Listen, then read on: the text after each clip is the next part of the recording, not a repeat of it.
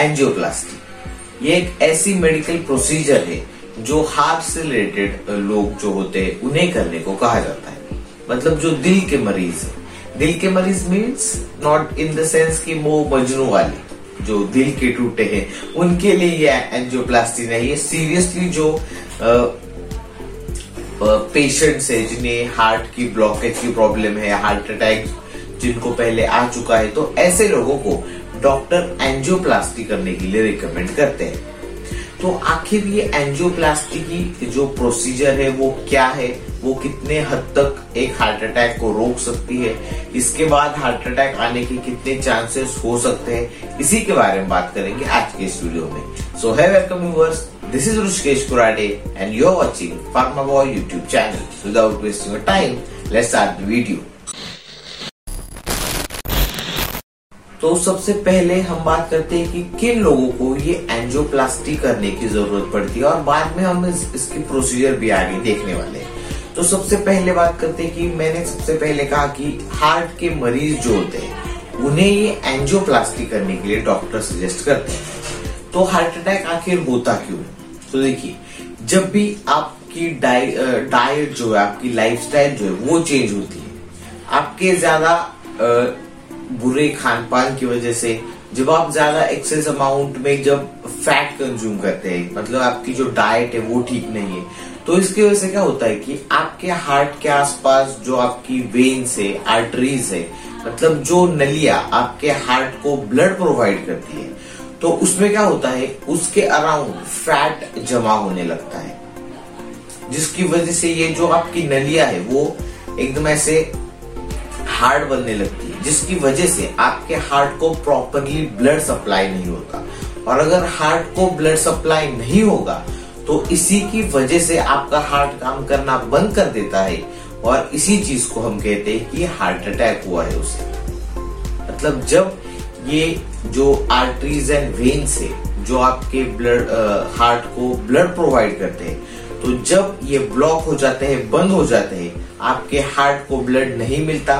और आपका हार्ट काम करना बंद कर देता है तो इसी चीज़ को कहा जाता है हार्ट अटैक अब आप ये चीज़ समझिए कि हार्ट अटैक होता कैसे।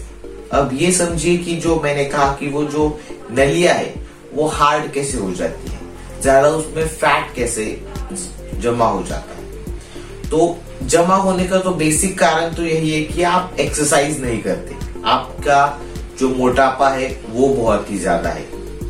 आपकी कोई फ़िज़िकल एक्टिविटीज़ नहीं है। आप डाइट अच्छी तरह से नहीं करते मतलब कुछ भी उल्टा सीधा खा लेते हैं। तो इस चीज़ की वजह से आपके जो हार्ट के आसपास जो आर्टरीज एंड वेन्स है, उसमें फैट कलेक्ट हो जाता है और वो पूरी तरह से ब्लॉक हो जाती है, वो आपकी जो नलिया है, वो ब्लॉक हो जाती है। तो एंजियोप्लास्टी का काम यही से स्टार्ट होता है। अब बात करते हैं इसकी प्रोसीजर के बारे में। तो एंजियोप्लास्टी में क्या होता है कि जो आपकी जो आर्टरीज एंड वेन्स है, उसमें एक इंस्ट्रूमेंट होता है तो उस इंस्ट्रूमेंट का यूज़ करके, वो जो आपकी आर्टरीज हार्ड हो चुके हैं, उसमें जो गंदगी कलेक्ट हो चुकी है तो उसे एक इंस्ट्रूमेंट के थ्रू क्लियर किया जाता है। मतलब अगर मान लीजिए आपकी जो ये जो हार्ट की नली है, वो इतनी है और उसमें अंदर फैट कलेक्ट हो गया, इसकी वजह से उसकी साइज़ छोटी हो गई। तो वो जो इंस्ट्रूमेंट है, वो ऐसे आपके जो आपकी जो आर्टरीज एंड है, उसके अंदर डाला जाता है और फिर वो इस तरह से उसे बड़ा कर देता है। तो इस तरह से वो, जो आपका ब्लड फ्लो जो होता है ना, वो क्लियरली फिर से स्टार्ट हो जाता है। तो यही है सिंपल एंजियोप्लास्टी की प्रोसीजर और इसमें भी दो टाइप की बेसिकली एंजियोप्लास्टी होती है। First is simple balloon angioplasty इसमें सिर्फ़ आ, आपके जो नलिया है उनके अंदर एक बलून डाला जाता है बलून को फुलाया जाता है ताकि आपकी जो नलिया है वो क्लियर हो जाए ब्लड फ्लो फिर से स्टार्ट फिर से नॉर्मल हो जाए।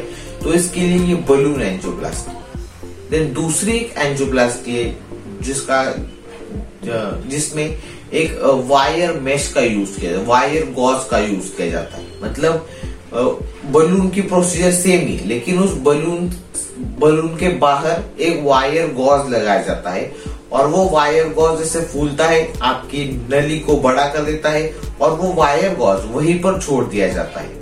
और वो जो ब्लड फ्लो है, वो कंटिन्यू होता रहता है। तो ऐसे दो टाइप के एंजियोप्लास्टी परफॉर्म की जाती है। अब हम देखते हैं कि आखिर ये एंजियोप्लास्टी कितने हद तक एक हार्ट अटैक को ठीक कर सकती है। तो मेरे ख्याल से ये जो एंजियोप्लास्टी है, वो पूरी तरह से हार्ट अटैक की ट्रीटमेंट नहीं है। उस किसी भी पर्टिकुलर पेशेंट को अगर हार्ट अटैक आया है तो टेम्पररी तौर पर उसे ठीक करने के लिए हम एंजियोप्लास्टी का यूज़ कर सकते हैं। मतलब एक बार अगर आपको हार्ट अटैक आ गया, आपने उसकी एंजियोप्लास्टी की तो फिर भी चांसेस है कि आपको दूसरा हार्ट अटैक आ सकता है। इसलिए एंजियोप्लास्टी को आप ऐसे मत समझिए कि मैंने एंजियोप्लास्टी कर ली। इसका मतलब मुझे अब हार्ट अटैक नहीं होगा। बिल्कुल नहीं। अगर एक बार एंजियोप्लास्टी की तो फिर से हार्ट अटैक आने के चांसेस होते हैं। तो इसका क्योर क्या है? क्योर एक एकदम सिंपल क्योर है, जो कि आप कर सकते हैं।